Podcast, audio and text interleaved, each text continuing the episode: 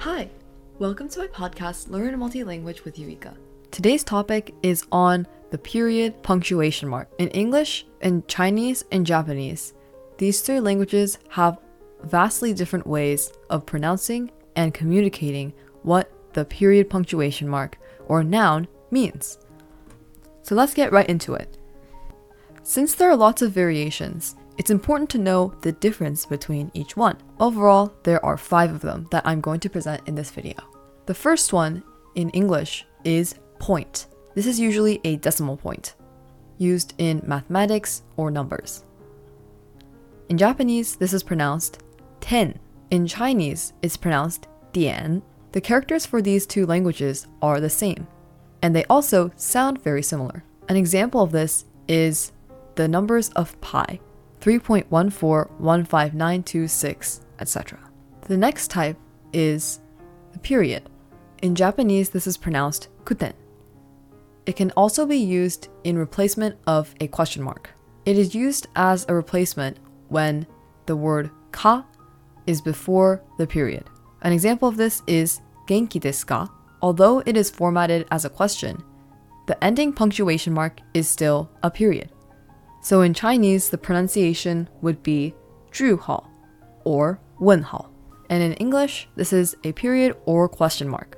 An example of this is the Obama period. In a lot of Obama's speeches, he says period at his end of his sentences to emphasize the point that he's making. The third example is when people use it in web addresses.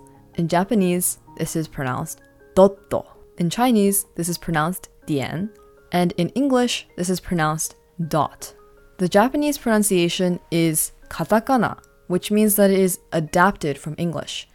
Thus, you can hear that it is very similar between the two languages. An example of this is the web address of my website, which is learnml.me.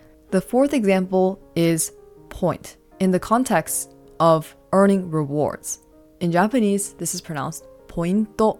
In Chinese, this is pronounced 攒积分, and in English, this is pronounced earn rewards. An example of this is when you have a point card from some kind of company or business, where they encourage you to buy more stuff so that more points get accumulated and you can trade in those points for other things.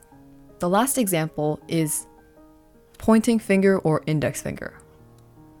In Japanese, this is yubi. In Chinese, this is 食指. And in English, it's pointing finger or index finger. The implications of this gesture varies widely across cultures. For example, in English, you would probably see at least 10 people point to something else if you walked down the street. In Japanese, if you saw somebody pointing at another person, it would be regarded as extremely offensive. You usually never really want to do this in Japan, unless it is probably maybe a boss that is reprimanding his coworkers or subordinates. In that case, the subordinates might quit their jobs because they're so offended. With so many variations of one thing in the language, which is the period or the point, it is important to know the difference between each of the examples that I have given today. Once you get familiar with these, you can get your Japanese to the next level. Thanks for listening to today's episode.